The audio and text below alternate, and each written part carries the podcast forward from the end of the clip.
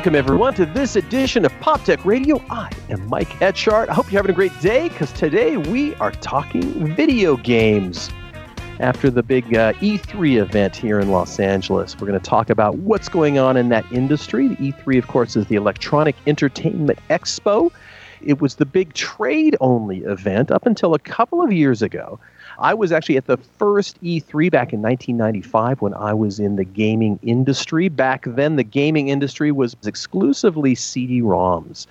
And I worked at the time, in fact, I worked at Warner Brothers at that time. And that was when another one of the uh, awkward forays from major entertainment companies into the gaming industry that would happen from time to time. And back in 95 or so, there was a ton of them. I actually worked in the music business. And of course, CD ROMs were manufactured at the same place that music CDs were. And they had big distribution companies. So it made sense for them to jump into the CD ROM business. And for a while, they did. And then they jumped out. They were not successful, particularly. You know, it was one of the many times that the major movie studios or music companies really wanted to get into gaming in some capacity, in some way. They thought they knew how to do it and they could probably do it better. And in fact, they oftentimes could not. But that was the first E3 back in 1995. The gaming industry was represented at the old Comdex, uh, which was a, a more of a computer oriented trade show that was back in Vegas in the late 80s and into the 90s. And then they kind of did their own, and, and E3 was gigantic. It was really crazy. There was a lot of money at that time going into the industry and into these trade shows. But of course, at that time, trade shows were only for people in the industry, and but it was also for the buyers because that was at a time that it was pre-internet sales and it was all happening at brick and mortar stores. And so that was one of the events that buyers would come to, look at the new products, and they would put their orders in, and and that really was the engine that drove that particular convention. And then and now it was a hit-driven business, and it was fun and it was exciting and it was raucous because back then in those days the company spent millions of dollars on those events from booth space to big industry parties they would have afterwards and a lot of the gaming companies were also owned by major movie studios at the time or had relationships with them or the hardware companies were also kind of involved like Sony and so you had lots of these again these big after parties for for industry people that would have bands like Aerosmith play at them, and they would spend millions of dollars on the event. And for many years, that's the way E3 went. And in, at some point, it was so expensive for these companies to show at E3, they all kind of got together and said, What are we doing? It's an arms race, and we are competing on who has the biggest and the loudest booth, who has the biggest and the most expensive party. And we are taking our eye off the ball and devoting all this energy to these trade shows when we really want to be developing games. And so a bunch of people that year, whatever year that was, I think it was the early 2000s, maybe mid 2000s, they said, we're not going to do it. And they didn't go. And so for a couple of years, E3 disappeared. Then it kind of came back as more of a developers only event. It was a real small event. All of the E3 started in, we were all mostly in LA. And and then uh, when it kind of came back in a smaller version, it was actually at the Santa Monica Airport, a little municipal airport here in, in Los Angeles, in Los Angeles area. Then it kind of got bigger again, but now it's kind of medium size. But of course, everything has changed in the gaming industry. It's not really a brick and mortar business anymore. It's mail order, it's downloading, it's cloud based. So even E3 is evolving. It's now kind of a hybrid show. Part of the day it is people in the industry, and then the last part of the day it's just for folks that have bought tickets to get in. So it's still a pretty great event. There's still a lot of things that are uh, introduced there and announced there. And that is what we're going to talk about today. What happened at E3? What should we be paying attention to? What are the upcoming games that are really exciting? And on the tech side, what's going on in the backside of games? Are we still going to have consoles around in a few years? Is it all going cloud based, virtual reality, all of that stuff? So stick with us because we are talking post E3 wrap up and games on Pop Tech Radio when we come right back.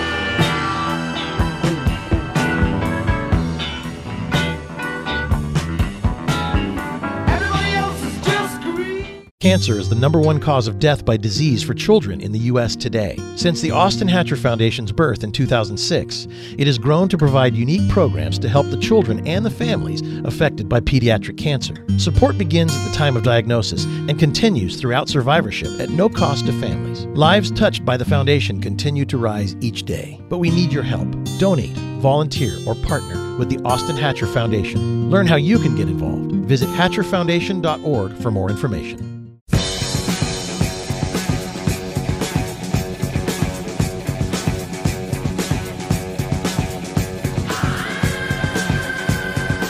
Hey, welcome back, everyone, to Pop Tech Radio. I am Mike Etchart. We are talking games today. We are talking E3 stuff, and really nice to have an old friend of mine come on the show. He is Cheyenne Decker. He's the owner and director of Gameplay Productions and a longtime veteran of the gaming industry. And in fact, he used to come on my show back when it was Sound and Vision Radio a long time ago. But Cheyenne, good to have you on the show. How are you today?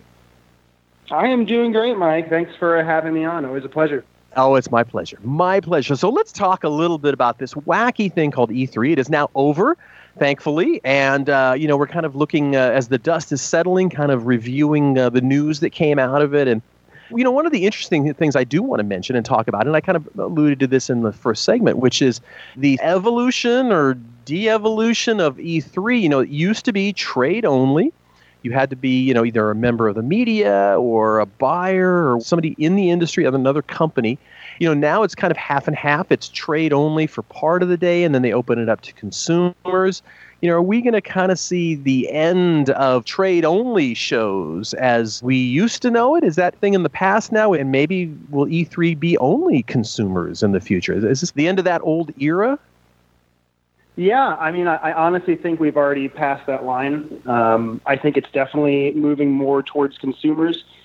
I mean, to your point in your uh, first section, it's you know E3 has come a long way to kind of get to where it was. And originally, the industry was really trying to, you know, find its legs and, and figure things out as it was growing. And as you can see now, in a, in a pretty short amount of time, how large the gaming industry is and how much money is being put into that and it's international. You have, you know, just so many people involved in it now that a lot of consumers want to go to these events. They want to dress up in character.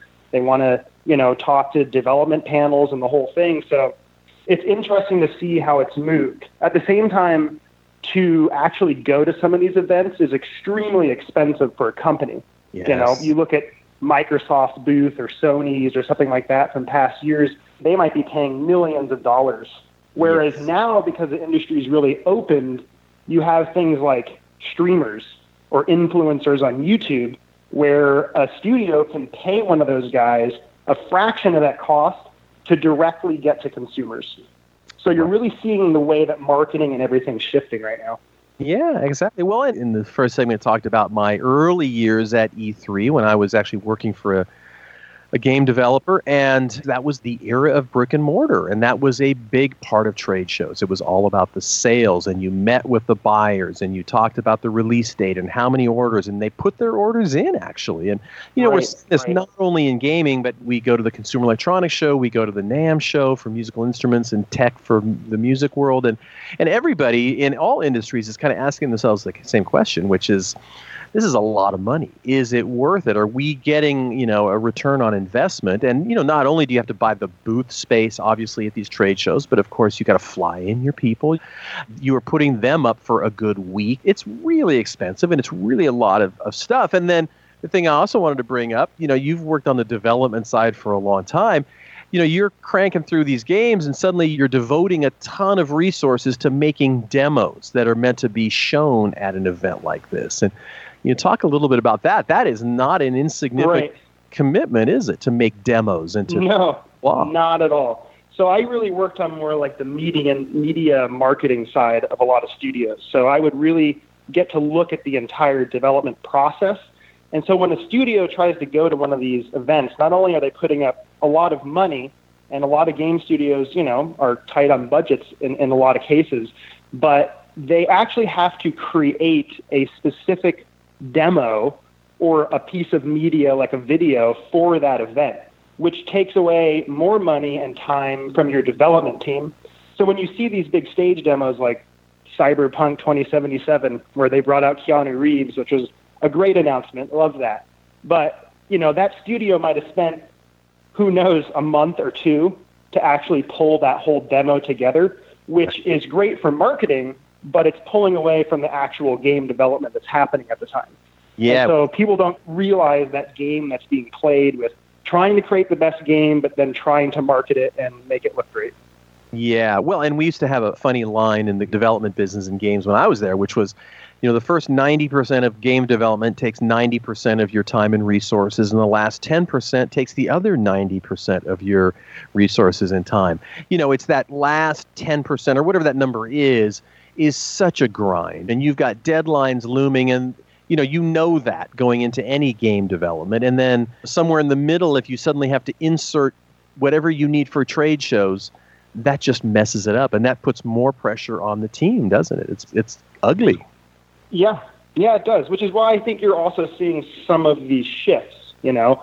Like for example apex legends which is a very very popular game made by respawn published by electronic arts um, that game came out of nowhere they didn't really announce it. They didn't tease it. They just hot launched it. And there was a couple interesting things they did. They basically just went to one of the biggest streamers, Ninja or Shroud, and maybe Doctor Disrespect. I can't remember all the people they used, but they just paid them like a million dollars. Like, just play this game for a day and have fun, and just show all of your viewers how fun this game is. Right? They did that, and that game grew faster than any game in history. Wow. Up to like 50 million or whatever. I mean, so, it grew so fast they just couldn't keep up with trying to maintain it. I mean, they're they're catching up now. They just announced a season two for the game, but it's really interesting. It's just a different marketing approach, and it, it just takes effect instantly. It is. All right. On that note, we got to take a quick break. You're listening to Pop Tech Radio, talking to Cheyenne Decker about games, and we are coming right back.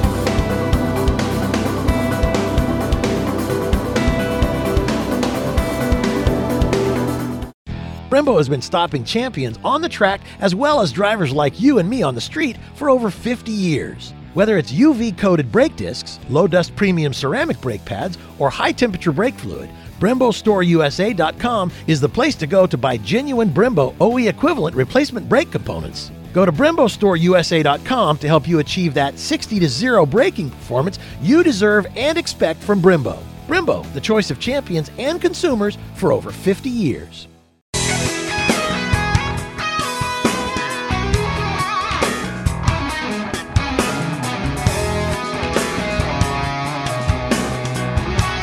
Welcome back to Popular Technology Radio, your source for the latest emerging tech and hot internet trends. Now, here's your host. And we're back. Pop Tech Radio, Mike Etchart, my good friend Cheyenne Decker on the line, veteran gaming industry. And of course, he's the owner and director of Gameplay Productions. We are talking about E3, we're talking about games. In the last segment, Cheyenne, we were talking about the popularity of games. And the gaming industry, like every industry in media, is hit driven. But the gaming industry is so brutal. If you're making a movie, there's so many different outlets. It can actually kind of not do well at the box office. Sometimes it finds another life in rentals or in streaming services. And it seems it's either a hit or a flop, right? There's really not a lot of middle ground for any game. Is it still that way, or is it? It's getting more brutal because you know you're seeing more competition. There's more people in the industry. It's a lot more worldwide. And you know, when you look at, I can't remember the, the, the stats off the top of my head, but like on iPhone alone for mobile games, there's like over 3,000 games that are released every month. Some of those are tests and little things and whatever, but I mean, there's only so many people on the planet. So you, you you're really just trying to cast this big net and see what you can get. But to your point with the movies, it's, it is interesting with games because there is this philosophical change that sort of happened with marketing, where movies is a good example, right? Like movies are hour and a half, two hours long. There's a certain genre. Maybe you like a horror movie. Maybe you don't like it. Maybe you like this action movie, whatever. But it's this couple hour experience. Whereas games, the way it's moved now, it's they're kind of being sold to people like, look, this is the end all be all piece of entertainment. It has everything, and you should just be here all the time. Right. You know, whereas games uh, 10 years ago were like, hey, we have this experience, check it out. There's other good games too. Just it's transitioned to like, nope, this is it. This is the end all be all. Right. And it's a larger commitment financially typically. You know, a lot of games are let's say 50, 60 bucks whereas depending on how you're watching a movie, it's much less of a commitment. But on the other side, the production costs of games, just like everything, continues to escalate. And so the commitment that a developer and a, and a publisher has to make is enormous. And I guess if you have one in three games that's successful and you're a publisher and you're a developer, you're a superstar, right? It's really hard. And that, which is why also in gaming, like in movies, it's all about the sequels. Huh? It's all about the franchises. Yeah. I mean, you've been watching this obviously over movies and, and TV, especially right now, but games as well. It's like they create a formula and they're like, oh, this has been successful. Let's just do this over again. You know, like look at every sport game or your Call of Duties or whatever. It's like they just add a new skin on every year with a couple tweaks of the features. But, you know, people are used to that. That's what they think they like. And so they just keep buying the same sorts of products. And then you alluded to this, I think, earlier. You know, Keanu Reeves made an appearance. The gaming industry, the road is littered with various intrusions, shall we say, of the conventional entertainment business, shall we say, the movie business, the television business, and usually to bad results. And but however, there's you know when you look at a lot of the main filmmakers now, you know, just because as time has passed, most of them, many of them, all of them grew up as gamers, and so you're we're again seeing the, the kind of the marriage, I suppose, of movies and games. Is it is it better now than it used to be? Because it didn't used to yeah. ever work that well. That's a good way to put it. The marriage between them. Yeah, I mean, it's interesting to note. Like a lot of these big directors, like Spielberg, Peter Jackson. There's been others. Um, they've kind of started side game studios that are doing research and dev into augmented reality and virtual reality and just different ways to present storytelling. Um, and it, I think the problem with gaming was the technology. We really didn't have the technology to do facial scanning and motion capture like we do now. Um, and when you see, you know, a, an in-game engine demo of like Keanu Reeves in Cyberpunk 2077, and um, you know, there's lots of games now. Um, Death Stranding, you know, with using um, Norman Reedus from Walking Dead. Yeah. yeah. So like you, you know, you have all these these t- technology now to really simulate human uh, movement, mm-hmm. and a lot of it was human facial expression. And since we can match that now, now you're seeing all these movie directors and you know publishers and money kind of moving into the space of like, oh wow, we could we can do interactive storytelling now, wow. and you're going to start seeing that change more and more.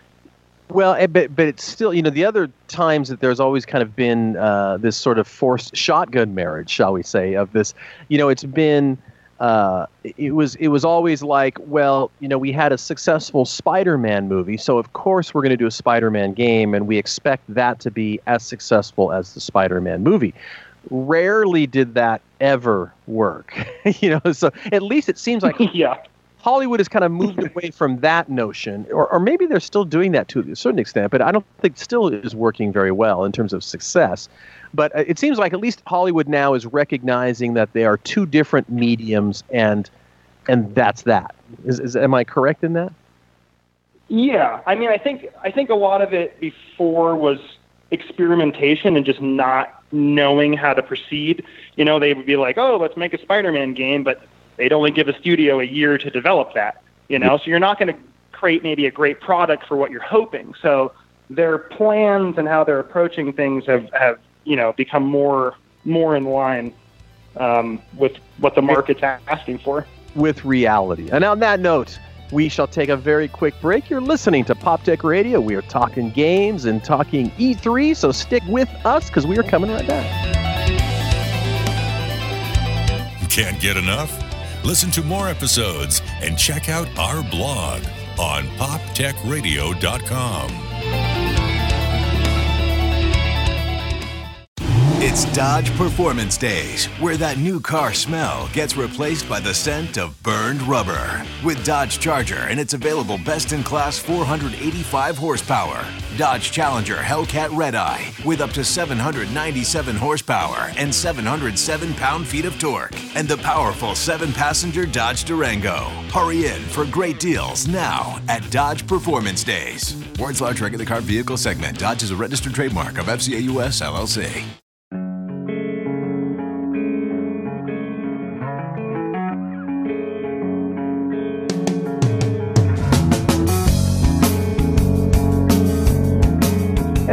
We're back. Pop Tech Radio, Mike Etchart with my good friend Cheyenne Decker. He, of course, veteran gaming industry executive. He's the owner and director of Gameplay Productions. We are talking E3. We are talking games. We are talking what should we be excited about. So, Mr. Decker, as you were saving your pennies for certain games that might be coming out this year, at the end of this year, perhaps, what, uh, well, what after E3, what has you excited? What, what are you, what are you fired up about in terms of games that are coming? Ooh. I uh, I'd have to say Cyberpunk 2077 Mhm. has to be at the top of my list. Okay. I'm uh, I I really like the uh, the world and the story that they've uh, they've built around that. If you've ever followed the tabletop game, Okay. um, and if you ever if you know CD Projekt Red, who made The Witcher 3, who's developing this game, they make some pretty complicated epic games that really raise the bar. And so it'll be interesting to see what they do with this one. Uh, plus, they got Keanu Reeves, which I thought was a was a really good snag for them, Yep. considering he is a such a major superstar right now. So that'll be really interesting. Now, does Um, but, does that matter? Let Let's say they didn't get Keanu Reeves. Let's say they just they just got somebody, and it you know would it have been less successful by a little, by a lot, or would it would it maybe not have even? Ugh. I don't. To be honest with you, I think the game was already so hyped and you know had had so much behind it already that I don't know if it really would have made a crazy difference. Yeah, But I think it's just that cherry on top. right. Well, and, really just if anyone was on the fence, they they might be like, oh, okay, let's just see what they did with this. there you go. Okay, and I think that's coming out. That's that's coming out next year, right? That's not going to make it at the end of this year. I think it's coming out in April of 2020. Yeah. Yeah, Uh, I'm basically all the best games are going to be coming out in the next year or two. You're really seeing a big console transition period right now, so Well, and I wanted to talk it'll be about it. interesting. Yeah, I'm glad you brought that up. You know, it's funny as I, I might have mentioned in this first time. You know, I came of in my gaming industry years was basically CD-ROM games, just in the transition to console games, and and now we're coming on that. That's kind of being reversed. And I assume we're not going to see the end of console games for a very long time. But are, are the best days for console games behind them? Ooh, um, it. I mean, it depends on how you're trying to frame that question. I believe that we are definitely moving away from consoles and hardware entirely. Right. Um, I think Microsoft and Sony, I mean, they, they will have another console. But I think moving forward from there, I think it'll probably all go cloud computing just because it makes sense yeah. um, which is why you're seeing stuff like Google Stadia. Um, you know, there's there's lots of streaming services that are being worked on right now from a number of things. So it'll be interesting to see how that transitions because that also lines up with 5G technology coming out, which will really allow you know digital transfer to just take a huge leap and bound. We hope. Yeah. But also for these console game companies, that's a big revenue source for them having these proprietary consoles and, and kind of overseeing the manufacturing and the license, you know, the, and the, the, the, the, the, those, those profits that they enjoy currently from that. So this transition, Right. that's going to be, that they're going to take a hit on their bottom line, aren't they? I just don't think they have a choice. I think it's almost like the E3 example before, you know? It's like originally when gaming was coming up and, you know, you had these big publishers trying to get out there, they only they could only go to E3. There was like one main convention in a way for them to go and market. Just like if you were a console developer or game developer and you wanted to, you know, be on consoles, well, you had to be on, you know, Sony or Microsoft or maybe Sega or Nintendo, whatever the con- competitors were. But they were closed off marketplaces. You know, it was like a winner take all. Whereas everything's moving to more open source. You know, um, more of like an open source streaming service per se. Um, and it'll be it'll be interesting to see how that unfolds. Interesting. Very interesting. Okay, so you were liking uh, Cyberpunk 2077. What else has you really fired up? Ooh, Death Stranding Okay. uh, looks incredible, even though I don't know if anyone knows what the game's actually about. I think that's part of the mystery, but Right. that game's incredible. Um, it'll be interesting to see what they do with the next Halo. Yeah. I have a This is uh, you know long relationship with Halo. this is Ha- Halo Infinite. Halo Infinite, yeah, that's going to be on the next console, Okay. um, which will be four times more powerful than this one. so it'll be interesting to see what they can push because I assume that these consoles um, are probably going to have some sort of cloud computing that's going to also help to push and power them. So it'll allow game development engines to really kind of push the boundaries. right. So yeah, uh, Halo Infinite looks interesting. Uh, Gears Five looks uh, possibly pretty good. Gears of War. Uh, Borderlands, yeah, Gears of War Five. yes, and and Halo Infinite. How many Halos have there been? I I've, I seem to have lost count. Uh, ten of them. Infinite number. Yeah, I can't remember off the top of my head. They've had a bunch of spin-offs. Yeah. And if you want to consider like their RTS games and mobile games a part of that too, right, right, right. they, they've saturated it. Yeah. Let's talk about two. nin- You know, I, I always kind of think of, you know, there's the gaming industry and there's Nintendo. They're kind of their own little islands uh, to, to me. You know, they, they've always kind of.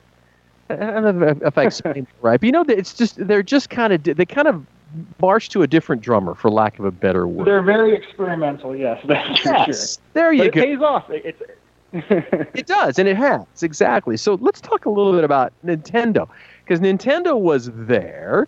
You know, if, if you look into your crystal ball, and how does the future for our friends at Nintendo look?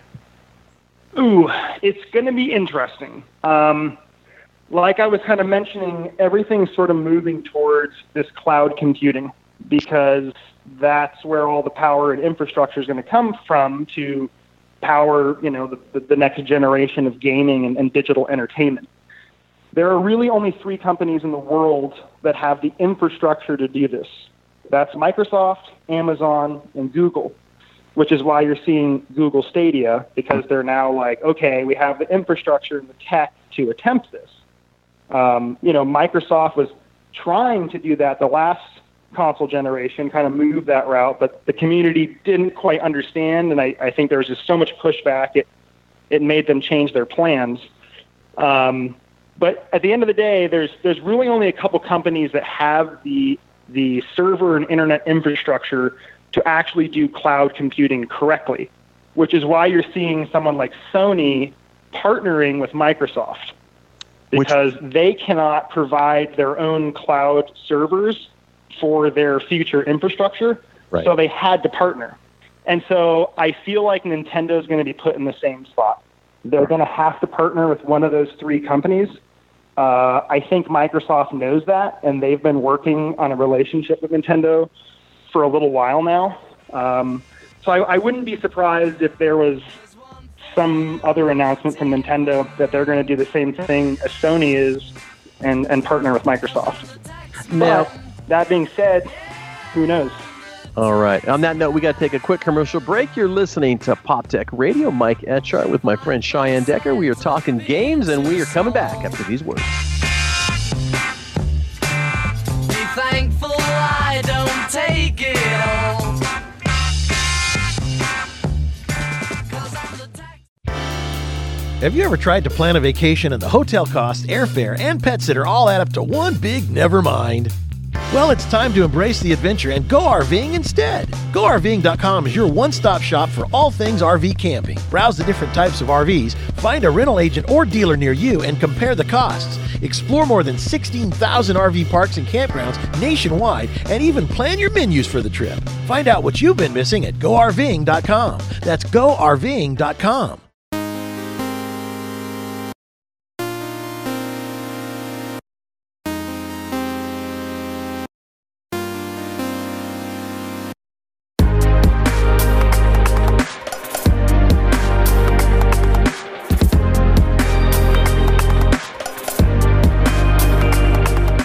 Radio, Mike Etchart, Cheyenne Decker, veteran gaming industry exec, and of course, he is the owner and director at Gameplay Productions.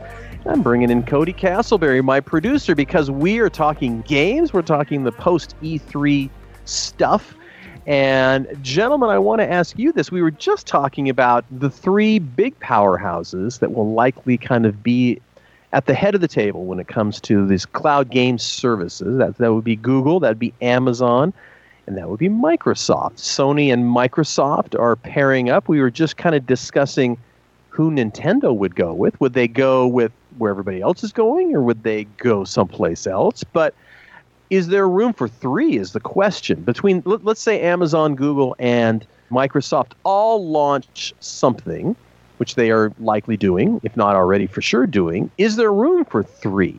Yeah, I mean, I think you have to look at it the same way of like, well, how many subscriptions do you currently have? Do you Well- subscribe to Hulu, Netflix, Spotify? You know, go down the list. I think the gaming industry is looking at it that way. Of Well, like, I- but you're can stealing we get? you're stealing my thunder though because everybody now at the end of this year will have because you know at least for me I'm Netflix and Amazon and HBO from time to time but suddenly on the television side of things there's going to be something from Warner Brothers there's going to be this new Disney plus there's going Right. to you know all of so so even on the TV side we're going to have lots Yeah. more choices by the end of the year And and yeah, and I think three is the magic number that I will personally have. I only have three for those things, but gamers are a little more crazy, would, would one say, in terms of their passion for games. yeah, Well, I think someone that wants to play games that Sony and Microsoft have uh, is generally a different type of gamer than the one that wants to play Nintendo. I mean, there is some cross section there. There's people that like both, but I would say that it, it to me it feels pretty safe for. Uh, you know, you got to throw in your lot anyway. Yeah, you know, if you unless you're just gonna back out and and uh, surrender the the market, you would make an attempt to differentiate yourself like in the uh, TV industry, um, where you have people having to pick and choose now, you would just have gamers picking and choosing. But that's yeah. So so back to Nintendo. Yeah, I mean- so so if you're a Nintendo, then who who do you if, if uh, again Cheyenne? if- I'm asking you to put your crystal ball ball on, and everybody's crystal ball is a little foggy when it comes to this stuff. You know, who do you think? Do you think they're going to go with with the Microsoft relationship, or are they going to kind of forge their own deal? I mean, Nintendo's Nintendo's interesting because they're kind of a wild card. You know, like when when they came out with the Switch, if I remember right, people were like, "Is that going to work?" and now all of a sudden, it's like one of their highest selling systems ever. Um, so I don't know. Maybe they don't go the cloud computing route, but with 5G technology around the corner and everything else, it seems like they're going to have to do that. Um, and I think I think Microsoft and Sony and probably Nintendo are aware of the amount of resources and infrastructure that you know Amazon and Google have, and that if they actually come out with a console and, and, and try to go for it, that they actually might beat them. So I could see Microsoft, Sony, and Nintendo being like, well, hey, like let's just partner. We Yeah. have all these games, we have all these IPs. Let's just create the ultimate gaming service and never allow these guys into the industry Right. Wow. because that's what it's going to come down to. It's, and Facebook, like, don't count Facebook out either. Facebook has gone through massive hiring for Oculus and for their whole infrastructure, and they are they are working on coming out with probably their own service as well. Oh boy. So Oh. it's going to be interesting. And, and then we're not even talking China. I mean, Tencent, Alibaba, who own a lot of stakes in a lot of the companies here, like Yeah. they have a huge hand in the gaming industry. If they launch worldwide services, all of a sudden they're in, in it too. So it's going to be interesting moving forward in the gaming industry for consumers. But at the end of the day, content is king. If you want to play a game and it's only on one service, well, you're going to pay for that service. That's right. If you're passionate about that game, and as I'm looking at, at Nintendo's titles, The Legend of Zelda: Link's Awakening, we are still talking about The Legend of Zelda. And when when did, when did that title first come out? Um, talk about talk about longevity, but that's the gaming industry, right? It it's all about franchises and titles you Yeah. know and Nostalgia. nostalgia. That's exactly right. Nostalgia, of course. It's all about nostalgia. And on that note, we do need to take a quick commercial break. You, of course, are listening to Pop Tech Radio. We are talking games. We are talking E3, the Electronic Entertainment Expo, the event that just kind of ended here in Los Angeles, what the news was, from that. and of course, what's going on in the industry at large. We've got more when we come back. It's Pop Tech Radio.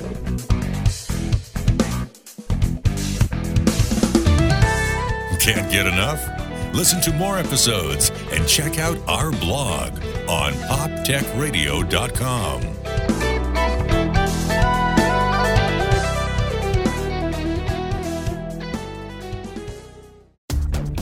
Weird, boxy, funky, fun, iconic. You can call the Kia Soul a lot of things, but you can never call it boring. And now, with a wide variety of newly adapted trims, it's time to expand your vocabulary. The adventure hungry urban explorer Soul X line, the stylish, tech savvy Soul EX, and the relentlessly athletic turbocharged Soul GT line Turbo. The new species of Soul, the 2020 Soul. Give it everything.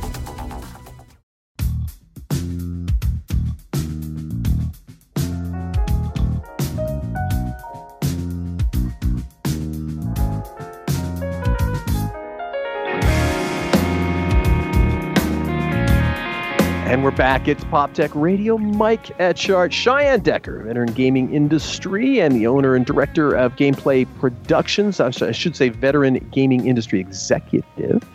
And my good friend Cody Castleberry, who's our producer on the show and also an avid gamer. And guys, I'm going to give you each in this last segment. I need your the two games you are that we haven't talked about that you are super excited about. So, Cody, give me your two. After E3, what did you hear and read about and see that you were fired up about? Well, first, um, Doom Eternal. Uh, the soundtrack for that is what really I'm a metalhead too, in addition to a gamer. Um, so Doom two, two, Eternal- two strikes against uh, my record if I were in the dating pool. Um, okay, that's right. Uh, but the soundtrack is done by this Australian composer who's who's really good, and he kind of combines um, really aggressive sounding guitars with um, uh, electronic sounds that he finds unique ways of making. The way he got his guitar tone is he took a chainsaw and recorded that and made that sort of the underlying bed for his guitar tone.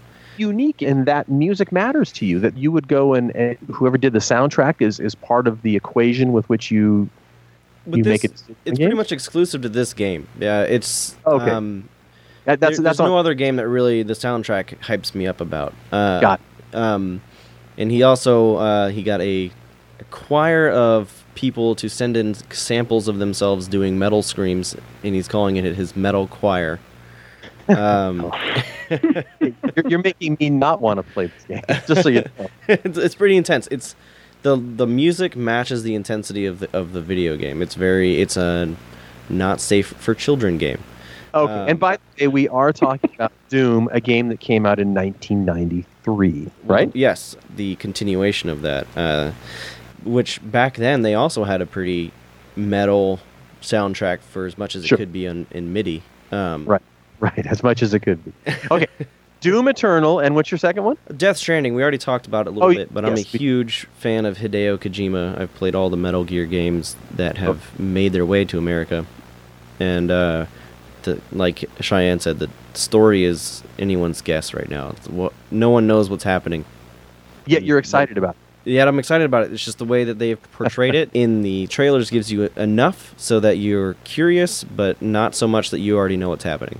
All right. Okay, Cheyenne, you've got. What are your two besides the ones we've spoken? Ooh. Well, you know, you know, I like Cyberpunk. That's probably my number one. But uh, I think two that should be mentioned is uh, they're going to do a sequel to Zelda: Breath of the Wild, which, if you've never played that, is probably reason enough to buy a Switch. It is Okay. quite a masterpiece in design. Um, and then I'd have to go maybe with a Final Fantasy VII remake. I'm on the fence with some of their changes to see if it's better, but that game has a has a special place in my heart, and uh, I I'm, I hope that they pull it off. And this is a remake. And what does that really mean in gaming?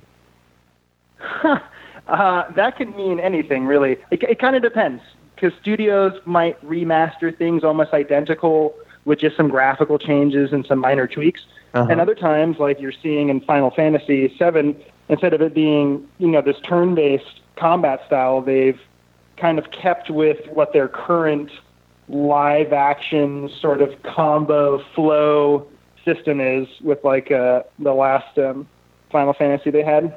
Interesting. All right. Well, that's So it'll it'll be interesting to see where it goes. But that game was a really big deal for RPGs in America. It was the first real RPG that really hit it big here in the West, and uh, it really kind of opened up the gaming markets in different ways. yeah, and this being kind of the well, as we talked about, the Me Too industry, and uh, I think the first Final Fantasy came out back in 1987. So we're talking again with 1987, 1993. These are these are games that continue to be repurposed and sequelized and. like the movie business, right? You know, we're we're seeing a reboot of the Batman franchise at Warner Brothers again, and uh, people love what they love, and they keep coming back. And on that note, we got to wrap it up. So the big thanks, thanks to Cheyenne Decker. Cheyenne, thanks for coming on. We're going to do this again. Pleasure to be here. Are we going to for sure? Yeah, we'll definitely have to. All right, we're looking forward to that. And Cody Castleberry is my producer and engineer, and he helps me make this show every week. Without him, I could not do it. I also want to send out big thanks to Radio America. They are our syndicator. They help uh, get us to all the great stations across this country. Mike Paradiso and Jenny Ditas in Washington, D.C. And uh, don't forget, we are podcast wherever you get your podcasts, including Apple iTunes, which is, happens to be where I get my podcast. We are there if you want to go back and revisit some of our earlier episodes for different topics and stuff that is where you will find us. I want to thank everyone for listening in today. We will be back as we always are next week. You've been listening to Pop Tech Radio. I'm Mike Etchart. Thanks for joining us. Have a safe week, and we will see you next time.